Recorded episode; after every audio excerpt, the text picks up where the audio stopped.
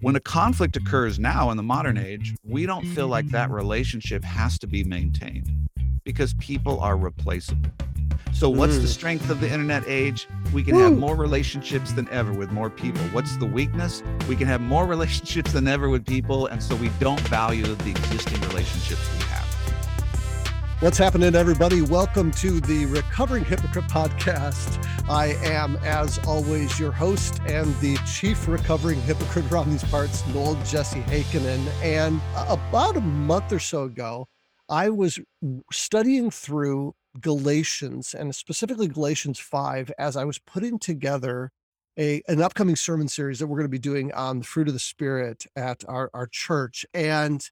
And I was reading that section in Galatians 5 where it says that we are to love our neighbor as ourselves. And then Paul kind of follows up that summary of the law with a warning.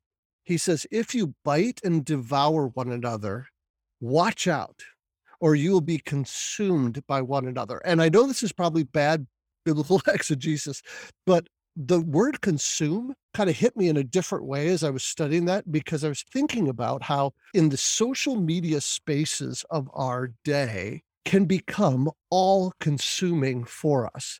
And there's so much biting and so much devouring that even this whole idea of consuming one another, it kind of not only consumes one another, but it consumes our time. And I kind of went down the rabbit trail looking at the Greek of that word and even seeing that that word just means to be used up.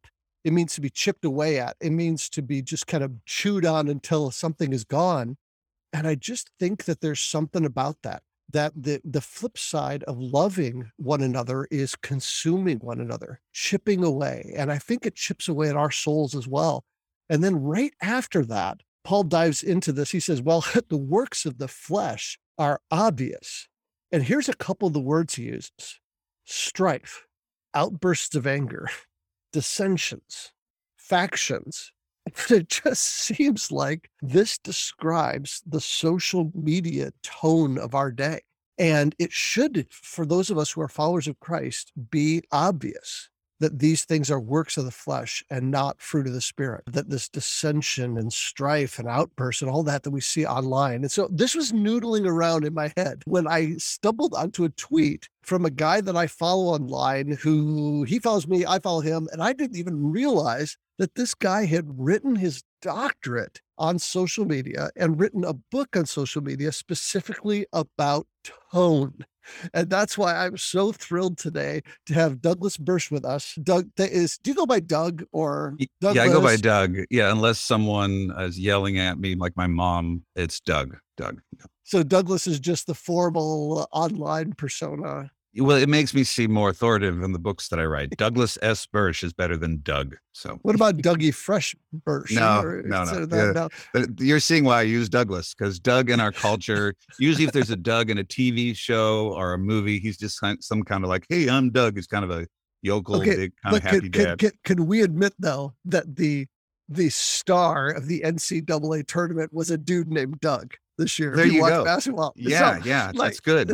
So there you go. So what we like to do on the podcast here is start with three publicly available pieces of biographical information, and then to ask you to throw in three that people may not know. So here are the three that I've got for you. The first is that you are a pastor at Evergreen Foursquare Church in the state of Washington. The second is that you are a former radio host. So how long did you do that? I did for 5 years the daily drive time talk show from 4 to 6 p.m. in Seattle. And so I did probably 1,200 shows. And I supposedly had a producer, but I really didn't. It was part-time. So I mean, he worked along with me. We had fun, but he was just as busy as I was. So I produced most of those shows. That's wild. So the first 3 or 4 years that I was in full-time ministry, I also worked at a radio station at the same time. So same kind of thing. So that's wild. And number three, and I mentioned this earlier, but I do want to point it out, is that you are an author of a book that is coming up on its 1-year anniversary called Posting Peace, that deals with this idea of tone in social media, which I don't want to get into yet. But if you are at all interested in that, I encourage you to check out the book, and the link will be in the description. So that's three publicly available pieces of information. What do you got for us on three things that people may not know about you? Well, I got a little nervous when you talked about these three things, because I'm like, what is he going to unearth? You know, crimes? But no. It's like a true crimes podcast. Yeah. Also, the hypocrisy part of this. This is the recovering hypocrite. I don't know if I'm recovering yet. I just might be a hypocrite. So I was nervous that this is an intervention as well. Maybe that's something you need to know about me. Well, someone did tell me once that when they were on the show, Karen Swallow Prior reached out to me and said, "Hey, I love her."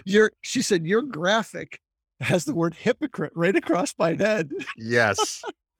I noticed that as well. And I'm like, wait a second. I think I may something bad happens in my life. This is what's they're gonna have that picture with hypocrite over his head. Well, that's something you want to know about me. I'm not recovering. I can preach it, but I can't live it. No, I try to, but one of the things, even with doing a book, I'm not going to talk about it yet, but a book on social media. Here's one thing. Sometimes I regret it because now I have to live it. Like you write all this and you can't forget it. You're like, I can't be a jerk online because I got a whole book about not being a jerk online. But here's one people might not know. Well, I know they wouldn't know. I once sat in a theater with Kathie Lee Gifford where there was no one else in the theater, but a writer and director of a Broadway bound musical sat next to her and gave her notes on how the musical could be better. That's something that happened. What? And yes. I don't even, she came on my radio show and then she was producing a musical that was premiering in the Seattle area. And she liked me, and it was about some religious issues in my denomination.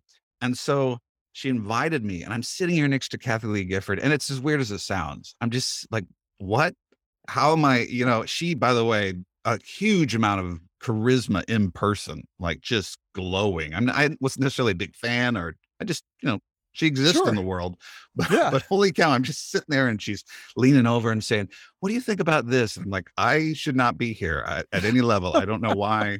By the way, I didn't do really well on Broadway, so maybe I shouldn't have been there. But anyway, that's something about me that you didn't know. I don't know about three things. I get panic attacks. Here's one, probably 2 times a year. If I got them more than 2 times a year, I'd probably go on medicine for it, but I endure those. I have highs and lows. I get depressed on Mondays. I think some people know that if they follow my Twitter. I think that's called being a pastor, isn't it?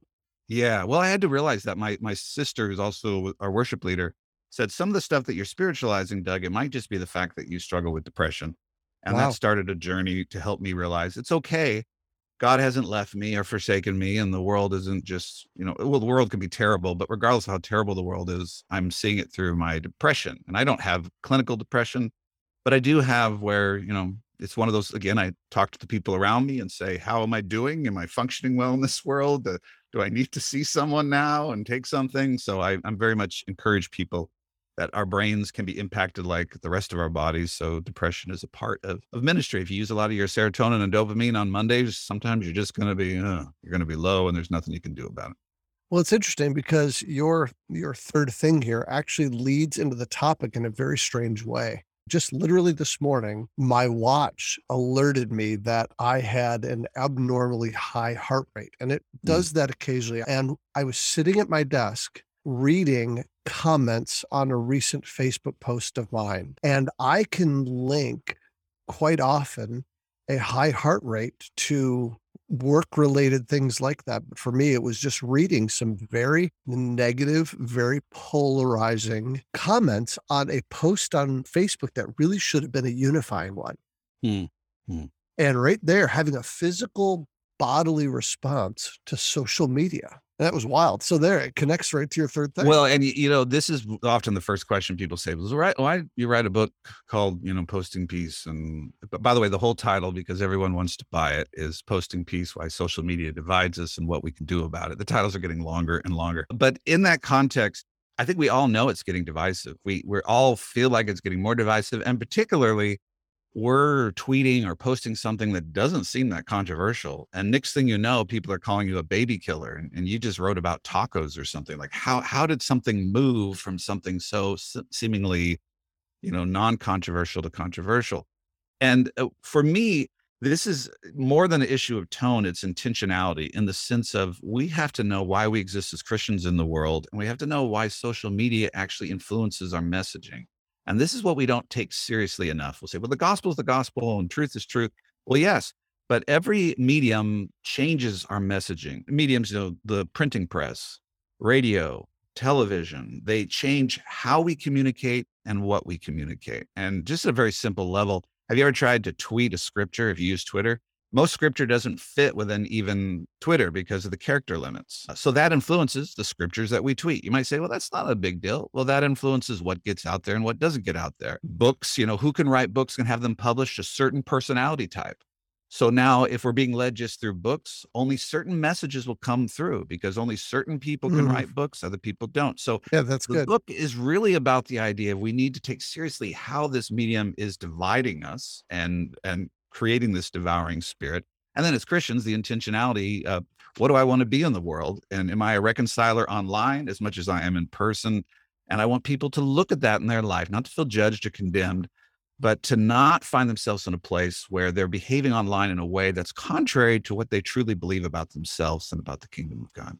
Well, it's interesting. You mentioned the medium changing the message on social media. I wonder if each social media platform has in itself its own personality as well, because I've noticed I have very, very wildly different conversations on Facebook, Twitter, and Instagram with people that even within social media, there's definitely different mediums. Well, and by the way, the term, the medium is the message, is something Marshall McLuhan said in the 1970s. And I love this. And this helps pastors for any form, any medium you use, there's strengths and there's weaknesses to it. And one of the things that you talk about, the different social media things we're seeing generationally, like younger generations tend to go to Insta or other environments that are less prone to maybe some of like the Facebook long arguing. Here's the difference though between, let's say, Facebook and Twitter. And this might help people understand why they like one versus the other. Most of us joined into our Facebook relationships through other relationship in the sense of I followed someone because she's my aunt or my uncle, or we met in some other relational context. We both go to church together. And then on Twitter, we often connect with people based on like ideas. We both have the same ideas about sports. We both have the same theological concepts. So on Twitter, people often unite more on ideas. On Facebook, they unite through relationships. Well, here's the problem. You friended your aunt on Facebook, but now you find out your aunt is an extreme right-wing QAnon person who posts about that all the time. And that's not who you are. So there's a stress here that your friends are posting their political things and they're arguing with you in ways that they never would have argued with you at church because you just connected on church, or at soccer where you just connected on soccer. But now you're stuck because do you block your grandma? Do you block your aunt? Now it endangers your other relational ties. As pastors, you see people from the congregation act a different way online. And now if I do something online, it has this negative impact in person. So these are some of the tensions that even the different mediums, how we united together influences how we behave on those or how anxious we get. Like now I'm hearing being blocked by my uncle, where before it was I saw him once a year and we talked a little bit about the game that was on the TV and ate our Thanksgiving meal. So that's how also these mediums and the different mediums are influencing our relationships, because people are leading sometimes more with doctrine and dogma than they are with trying to maintain and strengthen the relational bonds. That's interesting, because it does seem like Facebook is the place where, like you said, it's long form argument, whether you want it to be or not. Yeah. And Twitter is sort of an echo chamber of ideology. In fact, a number of years ago, about 2 years ago, I went through an exercise where I unfollowed 100 or 150 people that I agree with. And I intentionally went and found 100 or 150 people I disagreed with and just added them just to see if it would change the algorithm. And it was fascinating because it was like walking through a room of people yelling about the same thing into walking into another room of people yelling about a different thing. Yeah. Well, and this is the strength and weakness of social media is the segmenting. At one level, we can find like-minded people with like interests. That's a good thing in some cases. Someone who's been abused by the church or pastors, they can find other people who've experienced that, find camaraderie, unity, understanding. But also the segmenting, we all have seen those shows that we know they're actually segmenting us. People who bought this book will also like this book, and people who follow this person will follow that person. And so the technology is segmenting us. And then we might be doing that as well because we want to get around a bunch of people who agree with us. But then we get a very skewed view of the world. And then also we only unite with people now based on agreement and not based on building community. So even in these segmented communities, there's still fights and there's still fractures. So we get in a segmented community. We all think we agree one way. Conflict occurs. We block, we mute, we move on. So to me, if you're not intentional in actually creating a diversity of following people who are different than you at every level, different ethnicity, race, economic, political, religious, you're going to find yourself in an echo chamber.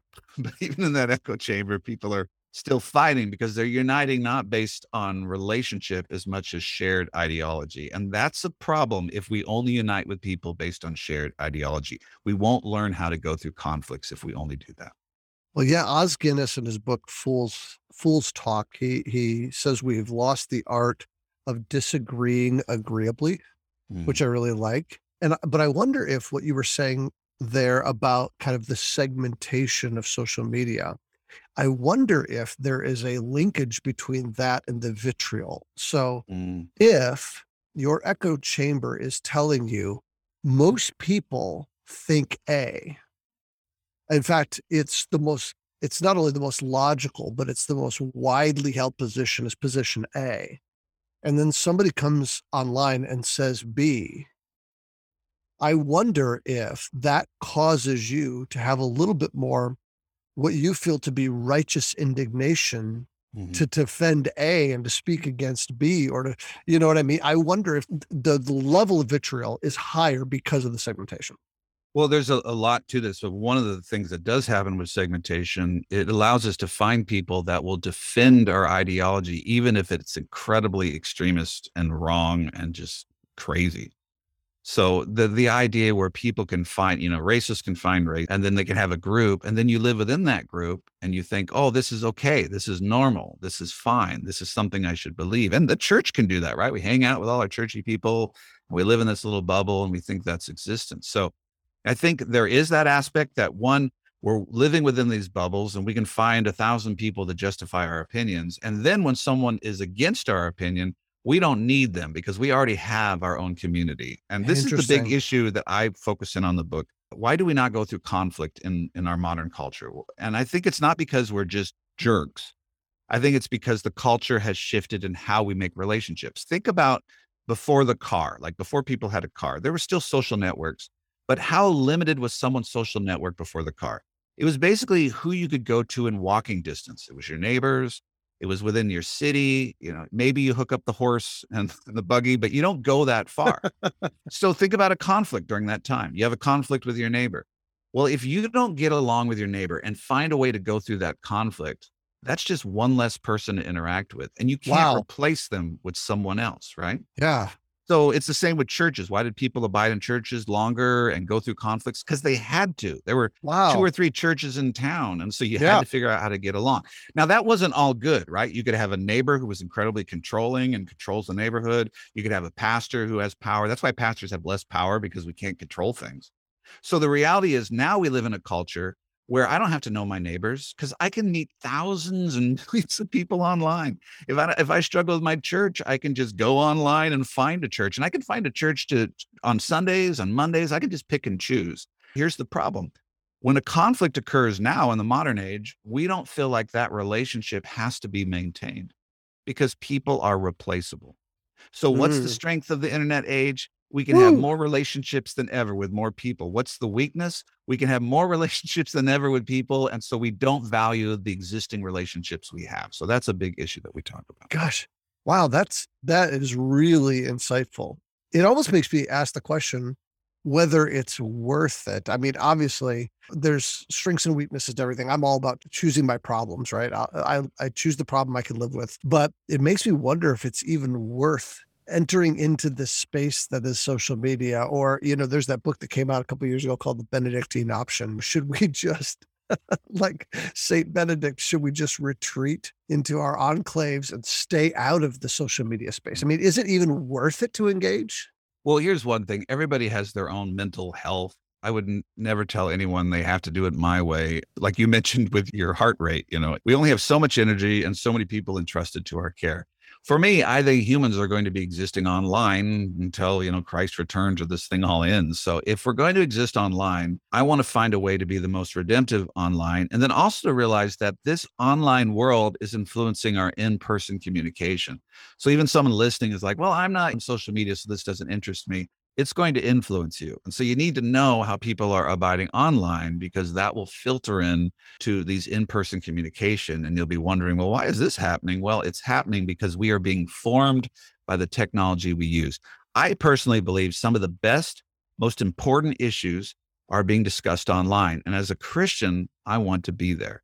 I want to be involved in social media so that I can have a witness that's not just different in content, but different in tone. That people go, well, Christians don't handle these conflicts the same way everyone else does. Right now, I don't see that online, but I think we should see that. And that's part of my advocacy, is we can show how we are radically different, not just in our content, but in the way we abide with people as we walk through a conflict. Well, that's Galatians 5. That's the fruit of the Spirit. Yeah, The fruit of the Spirit is love, joy, peace, patience, kindness, goodness, faithfulness, gentleness, and self-control. And then, let us not become conceited, provoking one another, envying one another. It's tone. Yeah. By the way, with that, I'm sorry, you had the works of the flesh. Do you have the list of the works of the flesh? Because sometimes your pastors, we take out, doesn't he also have orgies in there? Yeah. Well, actually, it's really funny. As I'm studying this, the CSB, which is my new translation, actually took out the word orgies and replaced it with carousing. So I don't know what that is. Yeah, the worst of does it have witchcraft in there? Is witchcraft? It does have witchcraft. Okay, yeah, it is sorcery instead of witchcraft. Yeah. Well, and so this is the whole point. I think Paul does that intentionally, because he puts things that seem very not a big deal, dissensions, divisions, and then he puts sorcery and orgies in there. And I think he's showing you, because someone wants to say, well, I don't involve in orgies and I don't do witchcraft or sorcery. But he's saying these are just as bad. Whatever you think is the worst sin. Well, not only that, they should be just as obvious, because the works of the flesh are evident, or the works of the flesh are obvious. He's like, you should be able to see that this is not walking in step with the Holy Spirit. Yeah. Oh, exactly. And that's the whole point. And I talk about this a little bit in the book, is Christians have adopted a partisan mindset. Now, everybody has political opinions. I think what informs citizens to have a political opinion when they vote. But a partisan mindset is this kind of mindset. I want my side to win, your side to lose. I want us to be victors, you to go home sad. It's my America, not your America. That's not how Christians are to communicate in a partisan mindset. We communicate for the purpose of bringing people into the light. And if we believe someone has the wrong political opinion, we love them and we share that opinion, because we want them to be a part of our life and for them to be closer to God and us to be closer together.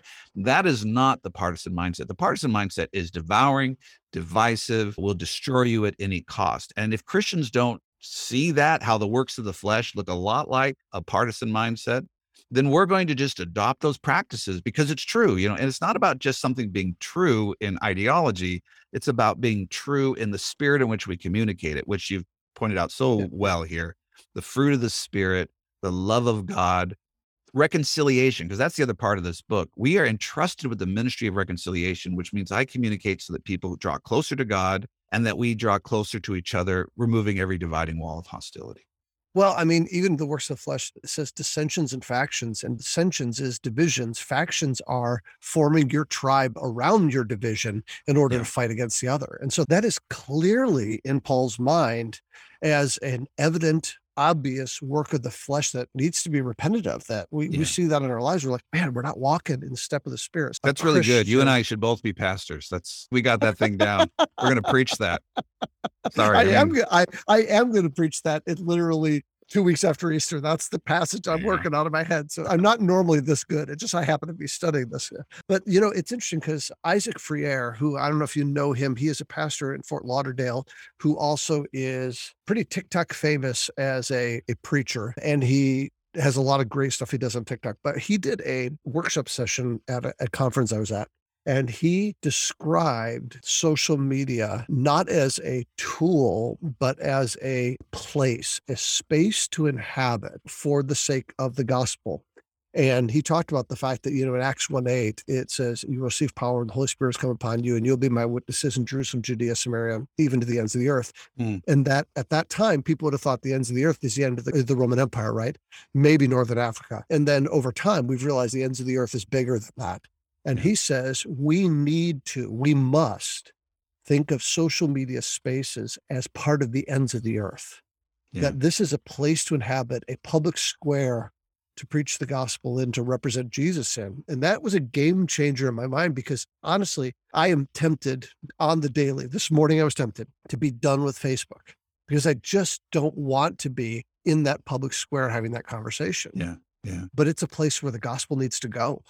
Well, and I think depending again on people's mental health and their calling, where they give that energy might differ. I post a bit on Facebook, but I don't do a lot of engagement and arguments on Facebook. Twitter, I feel like Twitter's safer for me. You get strangers who call you terrible things, but you don't have some awkward relational thing with a family member or a church member. I like to have those things in person. So, I make these boundaries, but I would say I like to view social media this way. It is a place. But ultimately, it's a relationship or relationships. And once you begin to view social media as the forming of relationships, then it changes why we're on there. Rainey and Wellman, two Pew Research scholars, talked about the strength of the internet is networked individualism. And networked individualism means whatever my individualistic need is, I can find a network to meet that need. And they talk about this being a strength. If they ever read my book, they're probably going to be upset with me because I don't think it's a strength. Now, it is a strength that I can, I want to find other people who like Star Trek. And so I can search that in, I can find people who meet that need. But the problem with networked individualism is we start interacting with people as much as they meet our personal needs. So it's just as much as you meet my theological need, my political need. And so now we're using people and it's not forming a relationship. It's basically a commodifying of a transaction. I look for someone to, I have a need, I go to the store, I find it. But now people are like that. So I need a new shampoo, so I go get the one that's right for me. If I don't like that, I replace it with something else. People become like that. I need someone to help me with my frustration about the church. And this guy helps, he agrees with me. And then one day he doesn't. He says, well, I'm not going to use that anymore. So we put that person to the side and we find someone else who does that. That's dangerous, in my opinion. For me, I want to form relationships. And so I would even see it this way. I pastor Evergreen Church. People often ask me, how's Evergreen doing? Evergreen has an identity that's bigger than me. It's not just Doug. It shouldn't be as a pastor, right? Well, people don't say, how's Twitter doing today? Or how's Facebook doing today?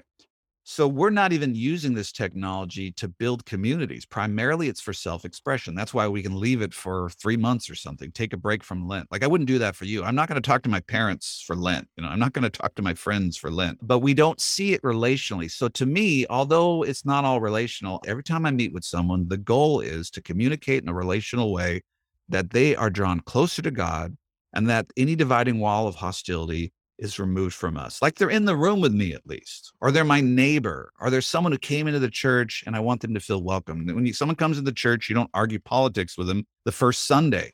You welcome them in the name of Jesus. So that's the part that helps me be strategic. If I'm sharing my politics, my opinions, the strongly held issues, I'm still trying to form a relationship, even if it's just one event that I want this person to know that I see them as a human, humanize the platform, and I care about the differences. And I'm not here to win an argument, but to be engaged in a ministry that helps them feel closer to God and us closer together. So it's not only a different place, but it's also has to be relationship, because once it's not relationship, all these dehumanizing realities occur where people are just replaceable. And it's about uniting with people around dogma and doctrine. And by the way, churches that are like that are scary. Churches should have some form of healthy diversity of people in different stages of existence. Some things are central, some things are secondary, but what's happening online, everything is central if it's exactly what I believe. And so I'm literally, you have to have my politics, my everything versus healthy communities, a little diverse. Healthy marriages are like that. Your wife sees a little different than you see it. That's a sign of a strength of a marriage, not a weakness of a community. Just last week, I was sitting in a friend's kitchen and there were about 6 or 7 of us kind of sitting around the island. And 2 of the people got into a relatively heated debate around politics. They were arguing over who was a worse president, Trump or Biden, and they had widely different views. And these are 2 people who love one another and are in relationship with one another. And they had the ability to disagree, but to do it in the context of relationship and to know when they walk out of the room, that relationship that they have is not over. And I think that that's part of what you're describing, and that is missing in these social media spaces, is almost that long suffering with one another to just kind of to stick with relationships, even as they go over bumps, because people are more important than politics and platforms. Yeah, and you can see probably in that they were still also saying, I want to make sure I communicate in a way that maintains this relationship. And that alone changes how you communicate and how you present the other person's arguments. I think we're going to see more heated in-person communication, and I'm not trying to judge these friends, but in the rest of our week, we're spending our time in these isolated, segmented groups. You know, if it's, let's say, extreme, oh, I love Trump and I hang around with people who love Trump, and I see this as people are against us, we're about the truth and others are. If you're in that place, now you come out of those spheres with people who are not in that place, and it's going to be more of a contrast. I think you were even hitting at that earlier. It's going to suddenly, you know, trigger more things in that person. And so for us, it's very important that online, we are not just swimming in the same pool. I've often said this, that I think some people are allowing Tucker Carlson to pastor them more than they are their pastor, in the sense that every night they listen to him. And you can put Rachel Maddow, I guess that's the liberal side. But the fact that for 5 days or 6 days a week, you're listening to that person and rallying around them. And then you also have social media posts and Facebook posts validating that. And then I get you maybe one or two Sundays a month. And if you think that's going to influence your spiritual vitality, who's going to lead you?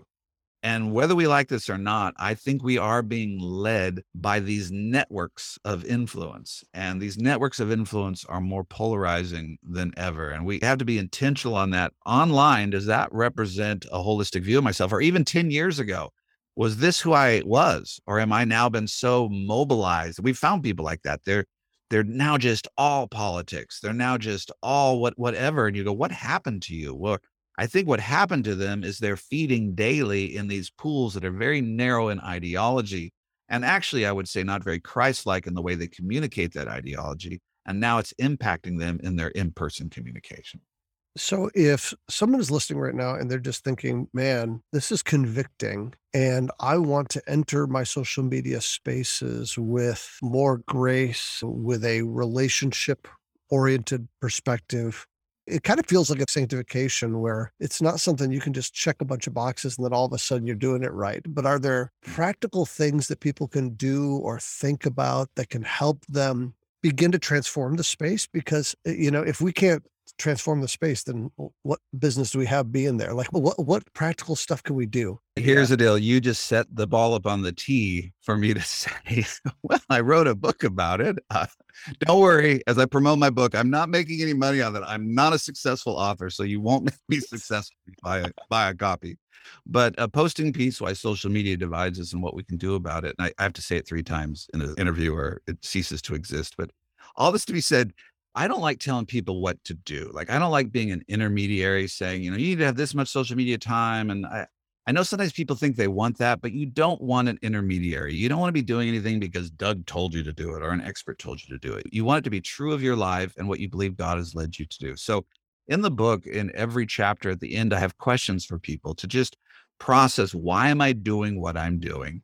And then in light of that, how do I live based on what I've learned? And the practical one that anybody could do here right now is just go home, or I guess you're already at home, but look through your social media, look through posts of the last 2 weeks, maybe 2 months, depends on how deep you want this to go, and just categorize what you're communicating. Just read it. Like if a stranger were reading your post and then put in category, like how much is political, how much is relational, and then just kind of see, does this reflect me?